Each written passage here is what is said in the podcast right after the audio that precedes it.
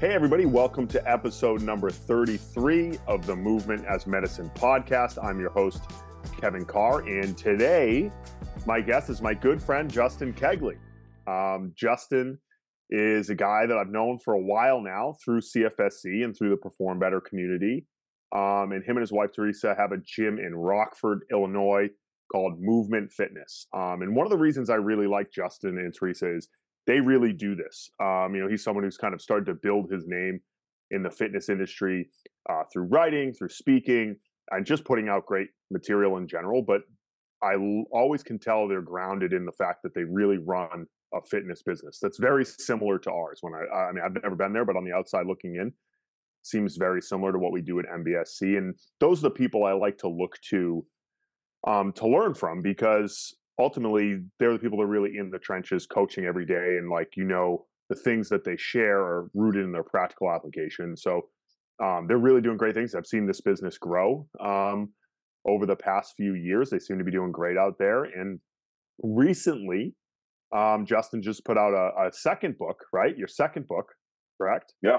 Um, high performance nutrition for high school athletes and it's funny because um, just yesterday actually uh, we had a physical therapy clinic come in talking about they have this athlete for life program where they're talking for kids and adults and like looking at the whole well-rounded approach to building an athlete for life at all levels. And you know they talked about the typical things we know training recovery but they talked a lot about the lifestyle aspects as well. And, and that's always the hardest thing if you're a strength coach or physical therapist or uh, sport coach listening to this those are the hardest things to coach nutrition, sleep, recovery, the psychology aspect um, of developing an athlete or developing a person in general. And so Justin sent me this book a little while back when it was first coming out, and I really um, enjoyed it because it's really, again, rooted in the practical application of talking to kids about nutrition and about even starting the first chapter about the mindset around being successful. Um, and what's funny about it is, although it's titled High Performance Nutrition for High School Athletes, it could be high performance nutrition for everybody because in reality, we talk about the nutrition education that we do at MBSC. And the lessons are very similar that I talk to with the adults as I talk to the kids. And what's important is you start with real, tangible, actionable activities in the basics because most people don't have a handle on even basic nutrition understanding. Um, and that's why I, I like the book is because I know that you're doing this every day, and these are the conversations you have to have.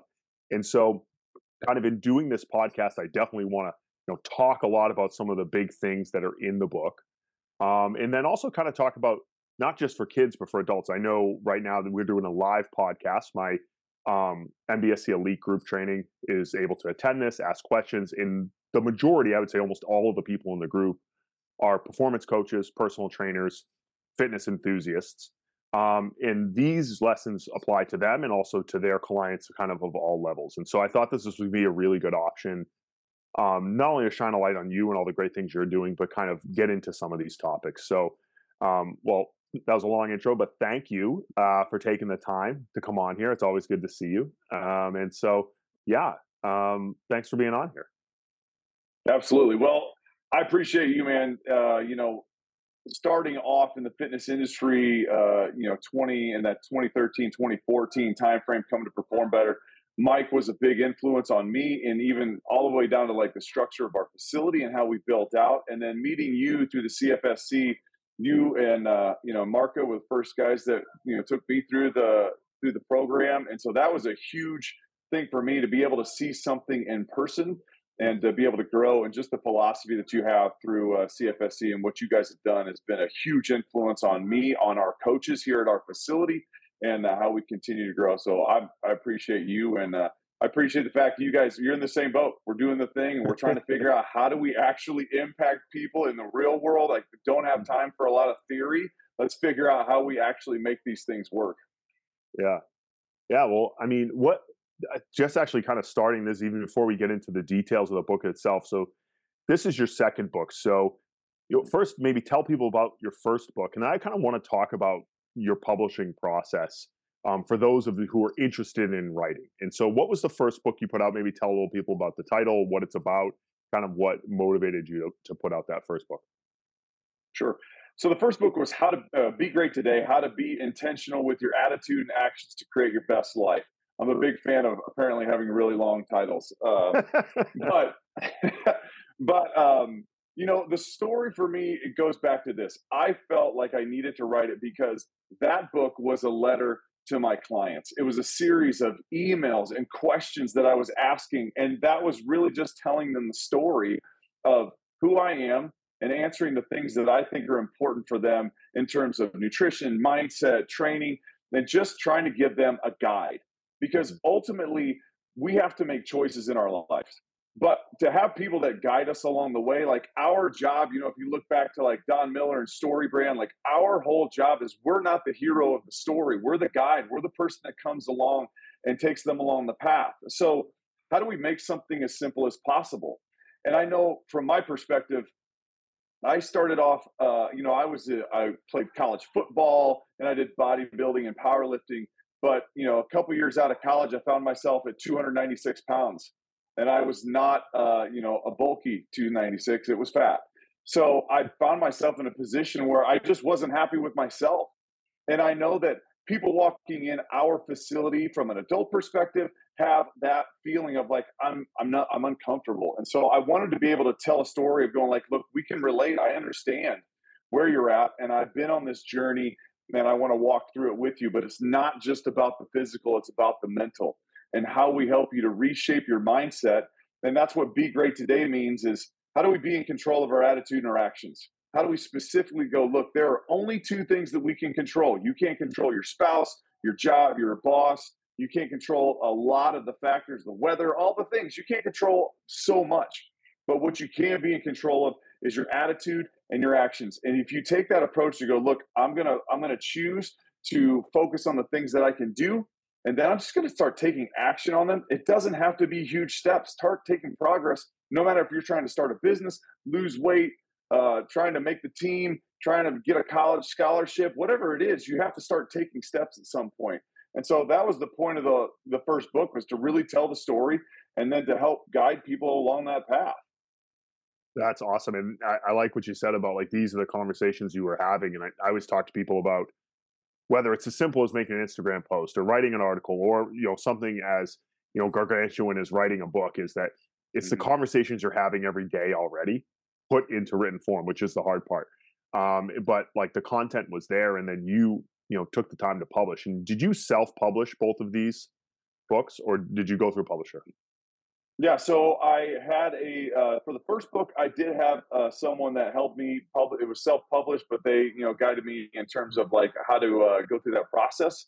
And mm-hmm. so um, so I did have that, and so that was super helpful. And you know, in terms of all the way getting it to like copy edit and you know the cover and all the stuff to how do I put it on Amazon.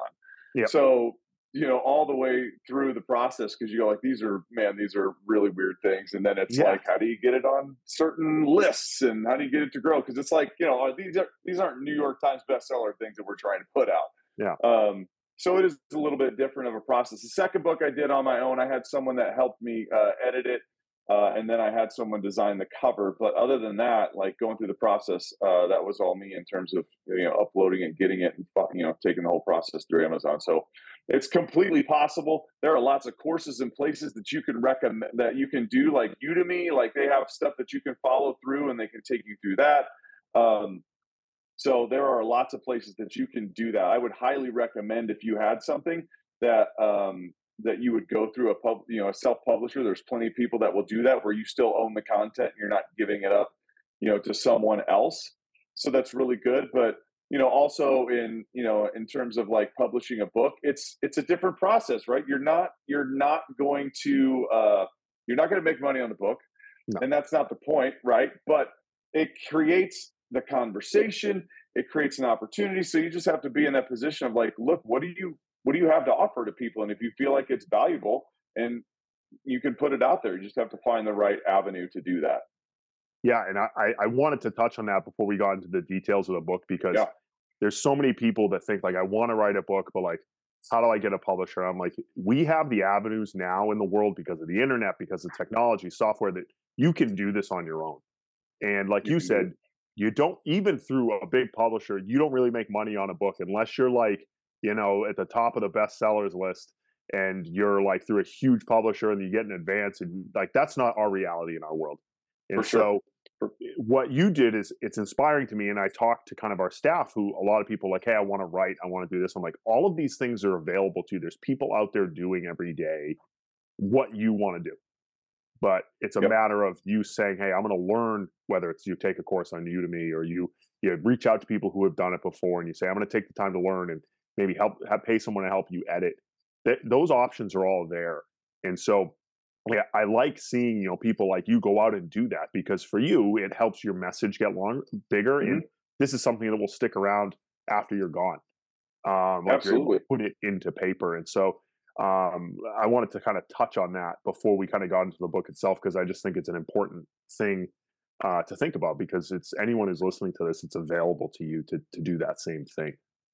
We'll even go back to like I think it was Alwyn Cosgrove. I don't know. Maybe he took it and said it, but it's like if you do 30 minutes of writing a day and reading, you know, within five to seven years, you can be an expert in the industry, in whatever industry you're in, right? But mm-hmm. the question is when people say, Hey, I want to write a book, go, okay, great. Are you writing? Do you write every day? yeah because I'll be honest, like the first book, Be Great Today, it was actually almost done because it was literally a series of emails and a series of messages and, and, and, stuff. It was just a matter of how do we organize it? Okay, we need to tighten this up, move these things around, and okay, rephrase that, whatever it is. But that was the process. I had been writing. And so mm-hmm that's where it comes from. You go, if you want to do it, you have to start writing. If you want to speak, you have to start speaking and doing, you know, putting together content, those kind of things. And that's just the process. So if you want to do it, start, and then you can start to tweak it, and all the details will come back. And guess what? I published this book and it made me better. Is it my best work? No. I mean, I'm going to write another one at some point, and it'll just continue to get better, hopefully, and grow from there. I love that, man. And that's uh, that's you kind of going into the mindset piece. I like that at the start of high performance nutrition, you it's obviously like a perfect segue from be great today as you start kind of with this unshakable mindset idea. And there was the I highlighted this one segment because I loved it so much. I'm going to read it, um, and I kind of want to talk about your, your thought process of putting this at the beginning of the book. And so the section that says like how to build an unshakable mindset Focus on what you can control, not what you can't. I choose to, instead of saying I have to, focus on the mm. standard, not their feelings. Find a way, not an excuse. Know that excellence is a lifestyle, not an event. Show up every day, not just game day. Focus on being present, not perfect. Believe that every loss is a lesson. Has W I N uh, mentality. What's important now?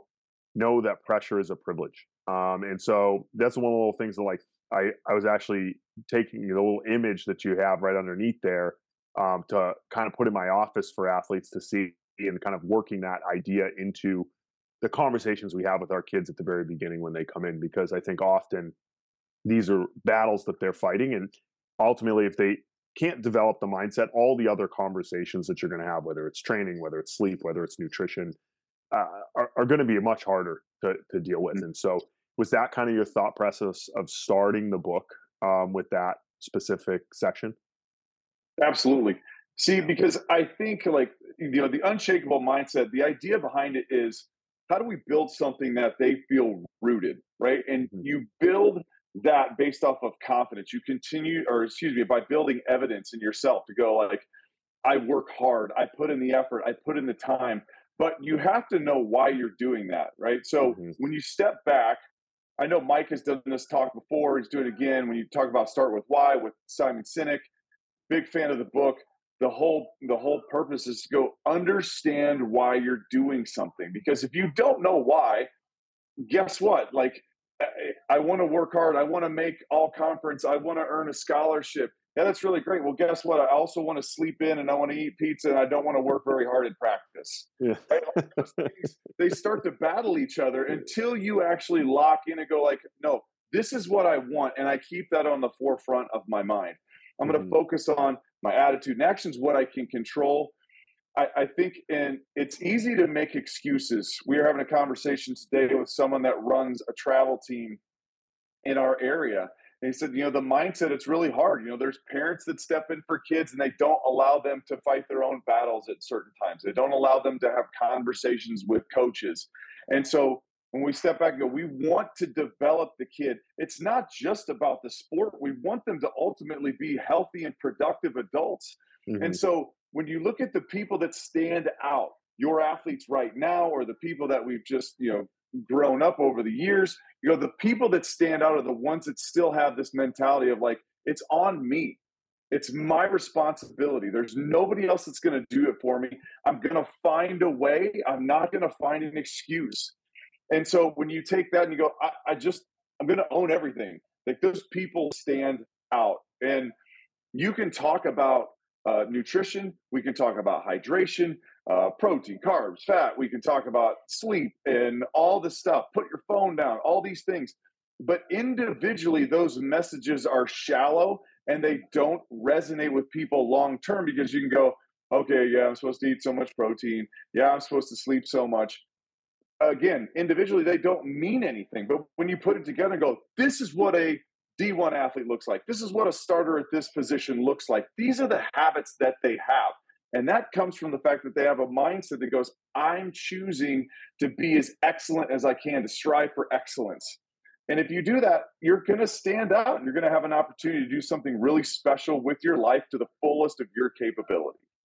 I love that. It's perfect. And I mean, they, those are the conversations at the start of any training relationship, at the start of every session that we kind of, before we go into nutrition, it's just like, listen, you're responsible for your behavior. You're responsible for the attitude you show up with. Everything else comes after that. And I love when you said like we're trying to develop productive adults. We always say like coachable kids turn into successful adults.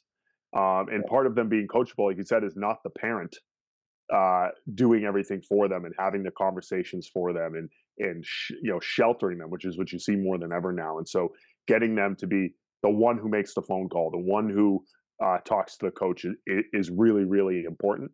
Um, and it takes a kind of a culture in your facility or in your you know sport team or whatever environment you're in that you, that you start to build with that. And it's the same conversation I have with the adult clients who you know mm-hmm. again they're like, hey, I want to you know you know improve my blood pressure or I want to lose weight or I want to you know you know change whatever it is about themselves and ultimately it's like okay you're responsible for the habits that do that. And I, there's this book, Goals by Brian Tracy, that I like that I always go back to, and he talks about the process of goal setting and mm-hmm. getting the acknowledgement early on when you go to set process goals to kind of get you to your big goal and saying these are the behaviors I'm going to be responsible for and engage in, and have the person say that. Then come back around when you go reevaluate and whether they if they hit their goal, that's the time for praise. Hey, we did all these things. You know, you drank uh, half a body weight in ounces at least every day in, in fluids. You uh, worked out three days a week consistently. You tracked your calories, whatever it was going to be. Whereas if they don't hit their goal, we say, okay, did we do these behaviors? And like being able to track behaviors weekly, you can say, well, we didn't do the things we wanted to do. So maybe we change the goal. It puts them, the onus on them and helps them start to assume some responsibility, hopefully, hopefully. So uh, I think it's, it's a vital thing to talk about nutrition because people always have these kind of big lofty goals of I want to lose you know 20 pounds or whatever, but there's no conversation about the responsibilities that they're behave they're they're responsible for in between there. Yeah, well, it goes back to you know outcomes versus behaviors, right? When you think about you know, hey, I want I want the big goal. You know, for adults, it goes. I, you know, I want to lose 20 pounds. You're like, yeah, but I also like beer and pizza on Friday and whatever. And not that you can't have those things, and yeah. not that you can't, you know, find the balance. That's okay but you have to make some sort of adjustment in your life. And so if you don't have the mindset of going like, hey, I'm going to keep the important things important uh, and focus on those things, you know what? For a period of time, maybe it's we just we have to buckle down for a while, and then it's easier to go. You know what? I can have a little bit because I maintain myself with most of my habits being good. Versus like, well, I'm just kind of all over the place because I'm unorganized and I'm unfocused.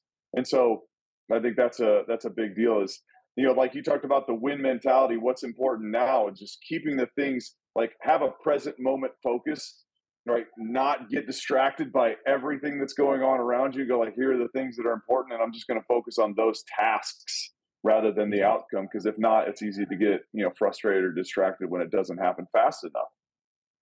Yeah, I mean, absolutely. Focus on the you know, six feet in front of you every day. Um, and so with nutrition ideas, especially, one thing at least I know we've found in our facility is like starting way, way more basic than what you see on a daily basis, whether it's you're looking on social media, you're reading in books. I, I think what the disconnect is often in fitness and in, in health in general is that the information that's often promoted um, is so far ahead of where the average person who was probably coming to see us is. Um, and so that the the behaviors we sometimes give them or the nutrition recommendations we give them are steps beyond whatever they understand to the point where like we're typically it starts with hey this these are carbohydrates. These are fats. These are proteins. Things that we take for granted that like yep. we will do with the kids. We'll say okay i want everyone to name off all these sources of protein. Name off sources of fats. Name off sources of carbohydrates. And that is a struggle for some of them um, mm-hmm. and getting them to understand like hydrate basic things like hydration. So for you to start that conversation to start to you know educate kind of what do you tell either the layperson or the coach who's going to teach the layperson you know where do we begin? So we always start with protein first strategy because our goal is we want to start to shape a healthy diet. And overall we know that carbs and fat can vary over time. Uh, obviously as a kid younger you know as a high school kid they they need more fuel, so that's a little bit different. But when we look at this, uh, I take from Dr. Gabrielle Lyons. You know, she said, you know, muscle is the organ of longevity, and muscle is built based off of protein and resistance training. So if we just step back for a kid and go, look, if you can set this up and go, we want you to start talking about thinking about what a protein is. Mm-hmm. So we talk about it after workouts. Hey, what we're gonna what are we gonna do after we leave here? Oh, we're gonna eat a protein. Okay, great. What's proteins?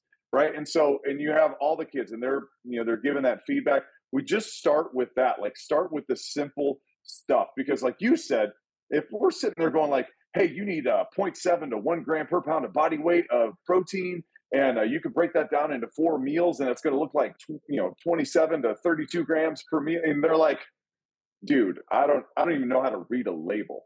Okay yeah, so exactly, exactly. those are those are those are all things. This whole thing, Kevin, started when you know we just set back from a basic. Let's talk about basics. It's in the beginning of the book, but we didn't. It was totally unscientific. But I said, guys, I want to know what our kids are coming in and doing. So let's ask them, like, hey, did you have breakfast this morning?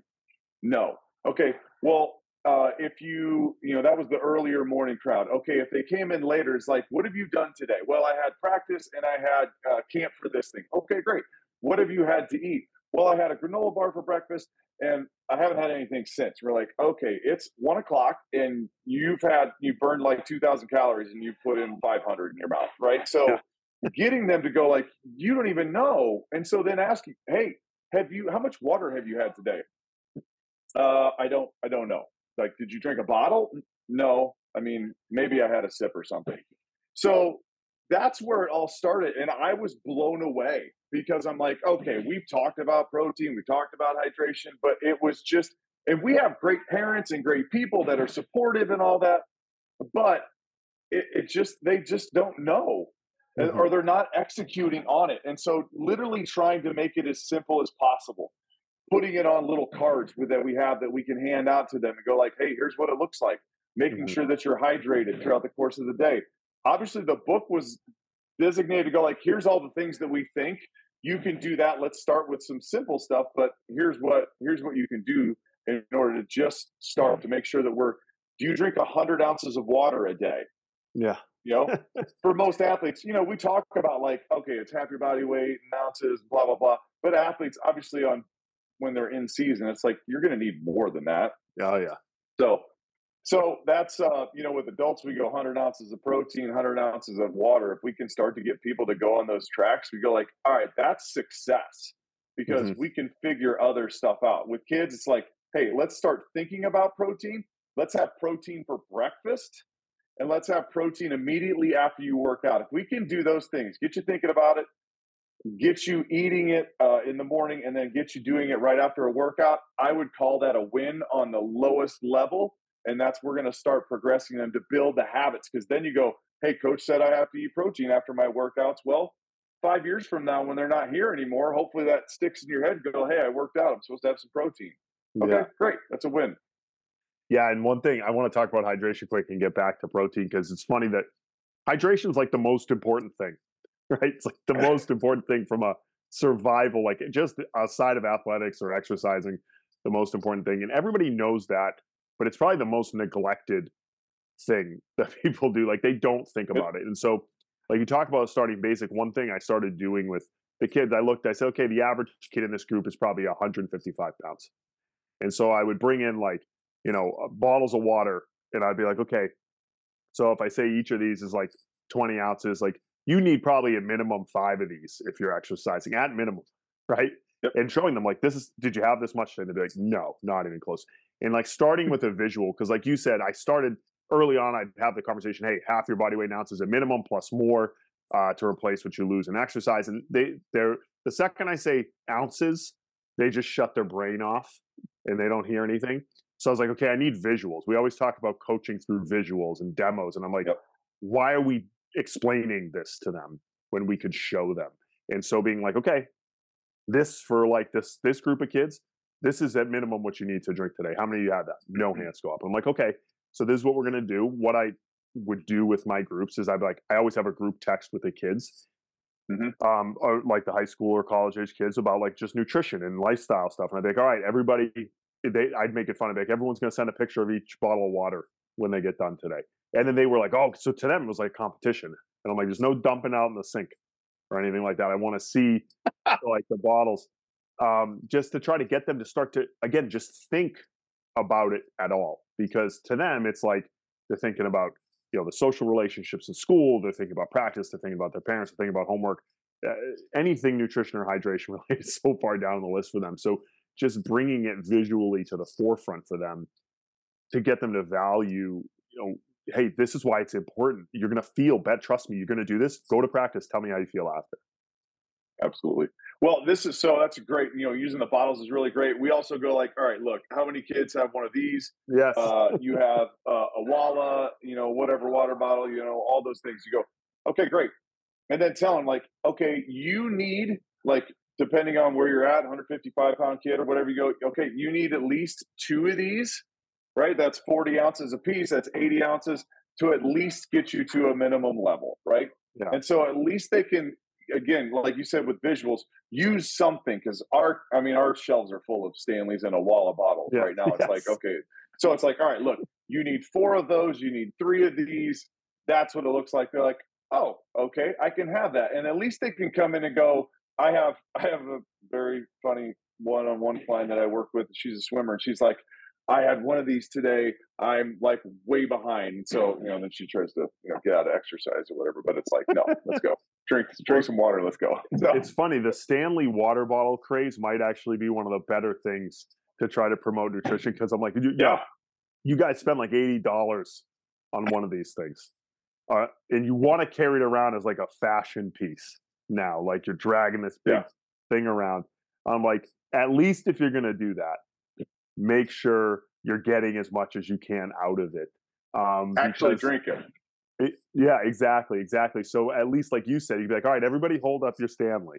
And you're like, okay, I need you to have at least a couple of these a day at very minimum. And so again, it brings it right to them. So take advantage of that. I also saw you talk about visuals. You have the same. Uh, we have that same hydration chart um, in the bathrooms uh, and yeah. for them to look at. And the kids always kind of joke about it, but I'm like, listen, this is for you go in there, you're evaluating. You know, where are you? What, what were your behaviors prior to you coming in here today? Um, and you're getting immediate feedback on that. Yeah, again, it's one of those easy things to go make it as simple as possible. You know, go to the bathroom, look down. What does it look like? Is yeah. that does that check a box to go like, yeah, I think that looks okay, or no, no, that doesn't look okay.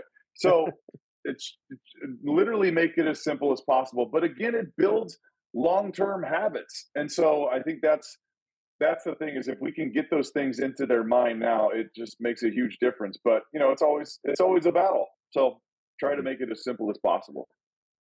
Um, and kind of going to protein, like you said, we tend to always start with you know breakfast and protein are the two big kind of yeah. things we start with from a new like nutrition standpoint. And protein's interesting because you know the people who might have a little bit of knowledge who are like, well, the RDA is like you know what is it 0.8 grams per kilogram and they're like yeah. and i'm like listen what you need to understand about an RDA is that that's the minimum so you don't like die yeah and so you are doing much more than that and getting sometimes it's hard because people whether it's culturally they're not accustomed to eating a lot of protein you mm-hmm. realize kids their parents don't make the food choices the way they're brought up like having starting to have that conversation about in reality, this is how much you should be having throughout mm-hmm. the day can be difficult to have with people to really understand if you want to support your training that, that this is really important. It's probably much more than what you're used to.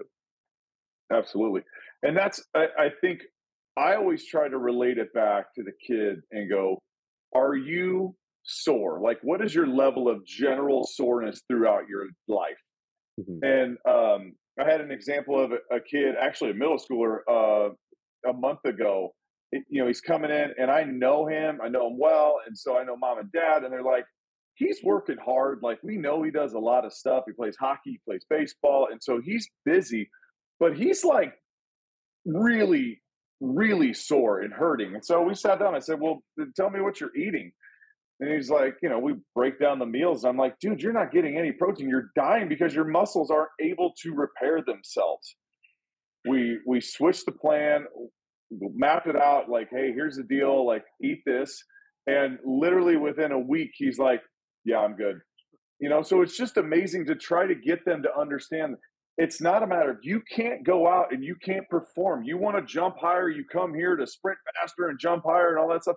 That's awesome but you're gonna you're not gonna reach your full potential if you're not eating to fuel it because we break stuff down here like you know trying to keep it simple for them. We're tearing down you repair when you sleep and eat.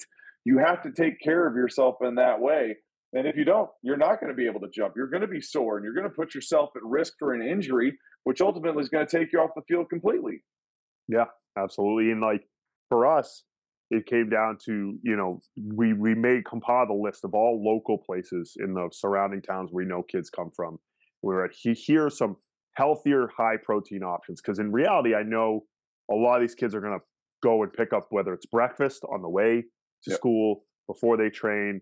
They're going to go pick up something to eat after they train, and we said, okay, we need to embrace the reality of what these kids are going to do. Um, I would love it if they all bought protein shakes. We have a bunch of protein shakes. They're not all going to do that. Um, yeah. And so saying, hey, whether it's you know Chipotle, whether it's uh, a fast food place, here are the things that are healthier, will fuel you, and are higher protein options. These are the things we would recommend for you. And they really actually appreciated that because most of them leave and just go, oh, I'm just going to go to wherever and get, get something yep. like, okay, rather than maybe going to Chick fil A, maybe you go to Chipotle and get like a salad bowl or a rice bowl or something like that where you know it's a little bit more concentrated and so uh, i think embracing the reality for them and then giving them options where they can actually go and do it, uh, is important yeah and that was one of the things for me i wanted to make it as tangible as possible in the book too like i gave a bunch of recipes and mm-hmm. you know for someone that's like oh well you you know coach that reads this you're like oh well yeah that sounds great but it's literally the one thing that you're like, you could talk to a parent or you could talk to a kid, say, hey, you need your protein. Okay, great. I, I'm going to eat eggs and I'm going to eat this. But like, but how do I do it? And you're like, mm-hmm. okay, well, here's literal recipes of how you can do that. Or, you know, when you're when you're traveling, at least it gives you an idea to go, hey, we're we're playing out of town this weekend and um, you know, we brought some stuff, but we stopped at, you know, Subway or wherever, and you're like, okay, this is what it should look like. So at least you have a semblance of an idea of like, hey, this is a better option, right? So eat. It's it's not don't eat this because those are bad. It's all right. Let's eat more of this, less of that. So mm-hmm. trying to put them, give them an idea of like these are the scenarios and how we can help you to make better choices overall. Because I don't. I think it's really hard when you talk about kids in high school in particular yeah, if you, you want to play at a high level, you should eat well most of the time, but you're still a kid. They're going to eat pizza, they're going to eat different stuff. So it's not about perfection. Mm-hmm. Um, but if we create again the habits that are going to sustain them over the long term, it'll make a huge difference. And we just get those patterns in their head. Awesome. One thing I really like that you did in this that not everyone is willing to do is you came out strong on the caffeine front for kids because for oh. us it's a huge battle uh, with kids having rat, rat stimulants, whether it's they're going to GNC or they're just hammering a bunch of energy drinks. I like that you said you said I don't believe anyone under 18 should drink caffeine. Period. And so this is something Mike's been really strong about that we talk to the kids about. And it seems like in fitness culture, people kind of think like, oh, that's not a big deal because it's adults talking to other adults. Um, but when mm-hmm. you realize with kids, I don't think they realize it unless they work with kids that yeah. The caffeine consumption is through the roof. Um, and th- these kids can easily go to a 7 Eleven and get a caffeine drink that has 300 milligrams of caffeine, which is outrageous. Yeah. And so yeah it, from a health and safety standpoint, I think it's really important because you see kids that end up having, you know, health, heart related or, or uh, issues and results to caffeine. And so I think that it's something that just gets glossed over a lot, especially when talking about training for, for youth. For sure. Well, there's a couple things when you step back. Number one, the American Academy of Pediatrics they for they they say there's no place for caffeine in a diet for a, for an adolescent, but they're formal stance is no more than 100 milligrams a day, oh, which basically is like a can of Coke or whatever, you know, mm-hmm. whatever you drink. The problem is, is number one, some of the ways that kids are getting caffeine, you know, obviously there's the, you know, drinking Reign and bang and getting all kinds of stuff like that's one thing. But you see people like Bubbl'r is, you know, a fine product and it's an antioxidant water and all that stuff. But you go like, it's a cup of coffee. Yeah. And so people are just drinking that like, oh, well, it's just a Bubbl'r. It's fine. You're like, okay, I understand. You're drinking it at seven o'clock at night. Yeah. Uh, you know, you're at a game or whatever. And it's just, it blows my mind that we're not having these discussions because caffeine is so well accepted for adults, but it's accepted because we don't sleep enough, we're tired, and then we get in this caffeine cyclone of like, I have to have some caffeine to function. Yes. So I do that throughout the course of the day. And then what does it do? It keeps me from sleeping well. I don't care if you think you can drink a pot of coffee and go to go to sleep. You can't because it's a central nervous system stimulator. It's gonna it's it's going to impact you. Okay, so but it's so accepted in the adult front that you go, well, I mean, what does it really what does it really matter to kids? Mm-hmm. You go, okay, well, they're already stimulated with this. Yes. Right. So and then we give them caffeine. You go, all right, well, if they're going to get some coffee at you know Starbucks or whatever, you know it's going to be 300 milligrams of co- you know caffeine. Then you have all the kids that are like, "Hey, I'm taking it for you know performance enhancing stuff," and then you step back and you go, "Well, there's no wonder we have so many more mental health issues." That kids are literally overstimulated. It causes more anxiety, more nervousness. Their thoughts are, are continually going, so they can't ever shut off their brain. Mm-hmm. So it just creates this terrible cycle of them going down the drain because they're just they're overstimulated all the time. And so how do we get them to go, look, I wanted to just come out and be like, look, don't just don't do it so that way even if you know hopefully we'll make some sort of impact with that. But i but i really believe it. I look at my kids and i'm like man i know if they had a soda or had something how it impacts them. And to see them like bounce and you're like oh my goodness. And we don't i mean we just don't do it. We we see that with sugar right? So yeah and then you know most caffeine has you know a lot of caffeine has a lot of sugar in it too so that's a double whammy so yeah, I just really don't. I really wanted to be strong on that because I really feel strongly about that, especially with the mental health aspect. Um, you know, let alone of what it's doing to your body. So that's that's absolutely true. Yeah, and you talk about the sleep piece, and like I always have these parents who are like, you know, my kid's up all night on his phone, he can't focus in school, and he's tired, and yet the kid's drinking caffeine all day, and I'm like, that's not helping, right? And you see these kids who seem like they're disinterested in school. They don't have the energy to train. And I'm like, it's an overall, like you said, stimulant issue, both from a technological standpoint as well as a consumption standpoint. And yeah. it goes back then to the conversation with the kid at the beginning about being responsible for your behaviors. And I always, they always come to me and say, Hey, I'm tired. I don't feel good. And I say, Well, let's go back through your week. What they, we talk about sleep. I always say, Okay, they don't even know how many hours they sleep. And I'll say, Okay, so let's, this week, we're going to say, What time did we go to bed? And what time did we get up? And then let's talk about how many hours that was. And they're like, Oh, well, I was up to like one playing video games. And I get up for school at seven. And I'm like, Okay, eh, do the math there, right? You should be getting like nine hours of sleep in reality at your age. And I know it's not going to be perfect all the time, but again, sure. bringing it back to them, just having to look at what they're currently doing because they don't even think about that at all. And so it's like, okay, okay what time do you put your phone down at? Um, and, and, you know, obviously some parents are better at controlling those things. I understand it's hard. Uh, my kid's not at that age yet. I could imagine for you that's a that's a different battle as your kids are a bit older, but it's it's really really important because even when we were younger, like I didn't we didn't have an iPhone, right? Uh, the most oh I could gosh. do was play Snake on the Nokia phone, uh, but there was no like internet in my hand. So it's a it's a battle that's going to get continually yeah. harder for coaches and, and parents. But I think it steps back for us, and I go, okay, look, you know, I came out in the beginning of this, and I said, look, I, you know, I talked, to, I geared this towards okay, it's athletes, coaches, and parents. But parents go, look, I, I get it. Life is hard. I have I have two teenagers and a 12 year old. So like I, I get it. We're in the boat. So we battle, we battle with nutrition, like we battle with phones and all kinds of things. But at the end of the day, you step back and go, you know, just like a parent would be like, Hey, my kid's not eating well. And you're like, okay, but I don't, I don't buy the groceries. I can talk to them about what they're supposed to do, but I don't buy the groceries uh, you know, also having those conversations with parents too about like, well, why why does your kid, you know, go to sleep with their phone in their room? Um, probably because most people don't think it's a big deal to sleep with their phone in their room. And you go again, if it's within an arm's length, if you wake up at one o'clock in the morning, you're gra- going to grab the phone, you're going to scroll, and it's going to jack your whole night of sleep. Let alone all the buzzing and dinging and all that stuff. And so we're hard on like, look, the phone goes in the office I, I, don't care what's going on. It's off at 10 o'clock or nine o'clock, whatever, depending on what age the kid is. But, mm-hmm. you know, you just put it down. And if parents aren't, aren't willing to do that or for whatever reason, we continue to talk to the kid about it and go like, here's why it matters. You can't come in here again and tell me you want to reach this level of thing and have this behavior.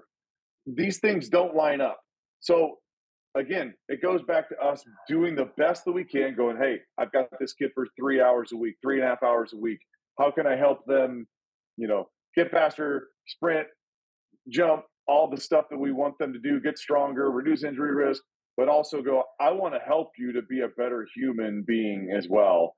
And I'm going to do the best that I can to educate you. So that's just part of our, it's just part of the job. Yeah, man. Uh, it's, it's great. It's great. And um, this is one of those uh, books that like I, I we're gonna keep in the lobby uh, at the gym as like a reference because our parents sit in the lobby, read book, read the books that we have, and then it's a it's a great reference for us. And so um, that that's something that uh, I, I think is great because it's short, straight to the point, direct, and it's practical. And so that is really uh, I, I think something we need in our industry. So so great job doing that and what I want to do, I know Jennifer and Mary are in uh, the webinar now, and I want to open it up to them to be able to ask questions. And so, um, Jennifer, Mary, um, I'm going to allow you to talk over the webinar so you can just ask directly. So, if you uh, have questions you want to discuss about about training, about nutrition, about lifestyle, uh, you can raise your hand. I can allow you to talk uh, right into the webinar here.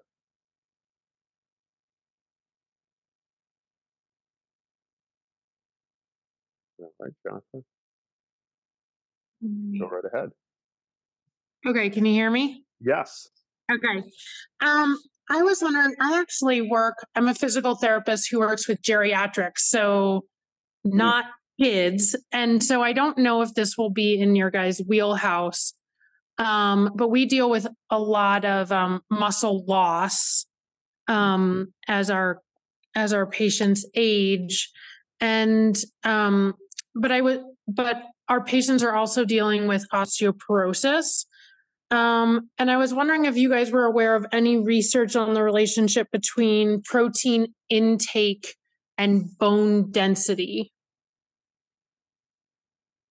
Um, off the top of my head, I don't have anything. Um, I know that I know that there's plenty for uh, obviously protein intake and things like sarcopenia. Um, Yeah. But bone density and protein intake, I am going to research uh, and I'm going to look on Google Scholar uh, to see what I can find. Um, uh, because I'm sure there has, there's definitely an overall caloric intake uh, Right, Sure. relationship for sure. Uh, specific protein intake, I'm not sure, but I'm going to do the research, and I in the show notes I will share what I found. But uh, maybe Justin has some insights there. Um, I, I, there's a, I just quick looked it up, Protein Intake and Bone Health uh, by Bonjour uh, in the International Journal of Vitamin Nutrition Research. Um, so on NIH, so it does like uh, going through adequate nutrition plays an important role in development and maintenance of bone structures resistant to usual mechani- mechanical stresses. Uh, dietary proteins represent key nutrients for bone health and therefore and thereby function in prevention of osteoporosis. So, um, several studies have pointed to the high to the positive effect of high protein intake on bone mineral density or content. So, Okay. yes would yes would be my answer. Mike, can you know, obviously at that age with geriatrics, like you're going to do everything that you can. So, I would obviously work in terms of like how can we give them as much protein as possible. You know, the challenge Yeah. obviously becomes like there's not much resistance or you know uh, training that we're doing, you know, in that area. But uh, for sure, um, protein definitely can make an impact based off of this. Okay, yeah. And then, of course, we do, you know, resistance training also, which Yeah. has a ton of research on its benefits to bone density. Um, Yeah, for sure.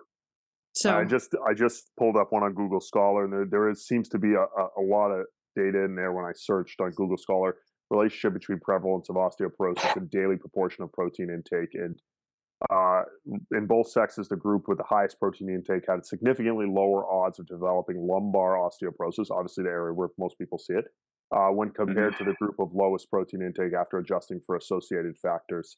Um, so yeah, I mean, there seems to be uh, a, a, a some good research out there that can kind of support, you know, your nutrition recommendations for that population uh, specifically.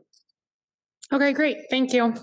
No problem. I, I think it's an interesting point, though, to go off of what Jennifer was saying. You know, this is one conversation that we continually pound with our adults because of that, you know, those types of scenarios and going like, the, the tone we've kind of taken is going like, look, at least 100 grams protein a day. That's what we want to work towards because we know after 25 that we start to see significant loss in muscle, which ultimately has an impact on metabolism, which long term decreases strength and power, and you know ultimately leaves us in a in a state of going like, hey, we can't live independently longer, uh, and we're at greater risk of falls, right? Mhm. So really like pounding that point now of going like, how can we help someone who's 40, 50, you know, even six, probably you know early 60s of going like, you've got to do it now because when you need it the likelihood that you can get it is very small. It's probably gone. And so Mhm.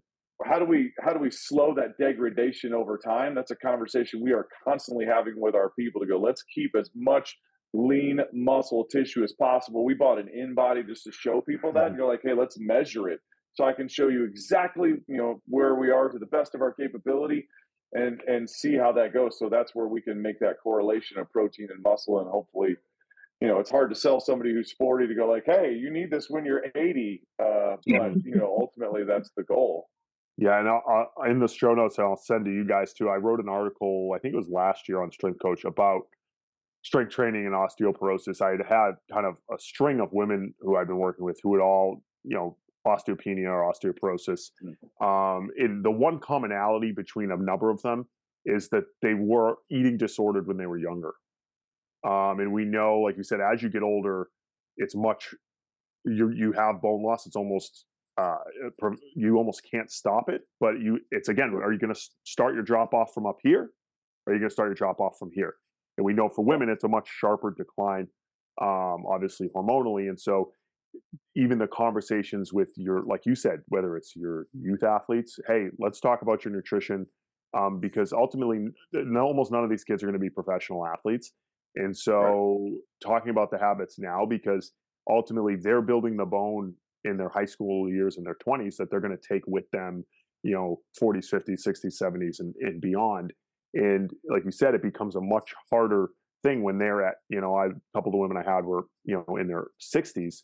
Um, mm-hmm. That like, hey, how much bone mass are you actually going to add? You might not really add much at all, but you're going to be able to keep what you have and we're sure. going to try to support you to you know do things like prevent prevent accidental falls and things like that and so it and it's hard to sell that to someone who's younger like you said um, but getting them to think about like you're building your body for uh, all the things you're going to do after sports and and ultimately those are our success stories i always say that the kids that we train i've been there long enough now to see kids i trained in high school who are now adults working in the group yeah. and you're like that was a big win. Like when i see that i'm like that's that's a success story. And so you want to try to get as many of those uh, as possible whether they're with you or or not.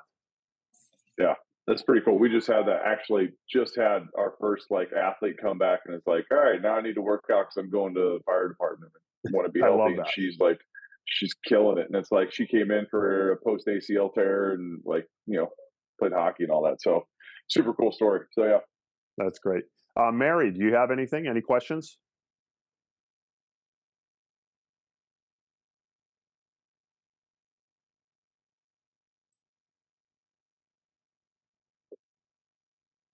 Mary's checked out. It's okay.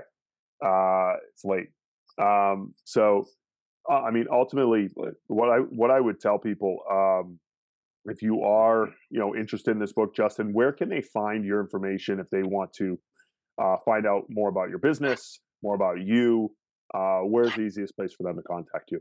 Sure. I'm on uh, I'm on Instagram a lot. So at Coach Keg uh, is my Instagram handle. Uh, on Facebook, Justin Kegley as well. Um, so the book is on Amazon. That's the easiest place to have it. It's also you know it's in my profile uh, for you know on Amazon. You can get the link there. Um, but uh, yeah, I live uh, I live on I live on the social media, so it's easy to get a hold of me there, just because uh, it's great to communicate and talk to people. So. And both Justin and I will be speaking at uh, the Perform Better Summit in Orlando. That's May 30th through June 1st in Orlando, Florida with Perform Better. Um, so, I mean, I look forward to seeing you there. But what is your topic going to be? What are you uh, speaking about down there? Preparing the complete female athlete. So that's uh, that's been a topic for me. That that was an accidental topic. I had uh, I had a female athlete. We, we had opened up movement fitness, and you know it, the idea was going to be we're going to train the dudes and uh, some football guys because that's who I was. And uh, you know when business starts, you kind of like do whatever you need.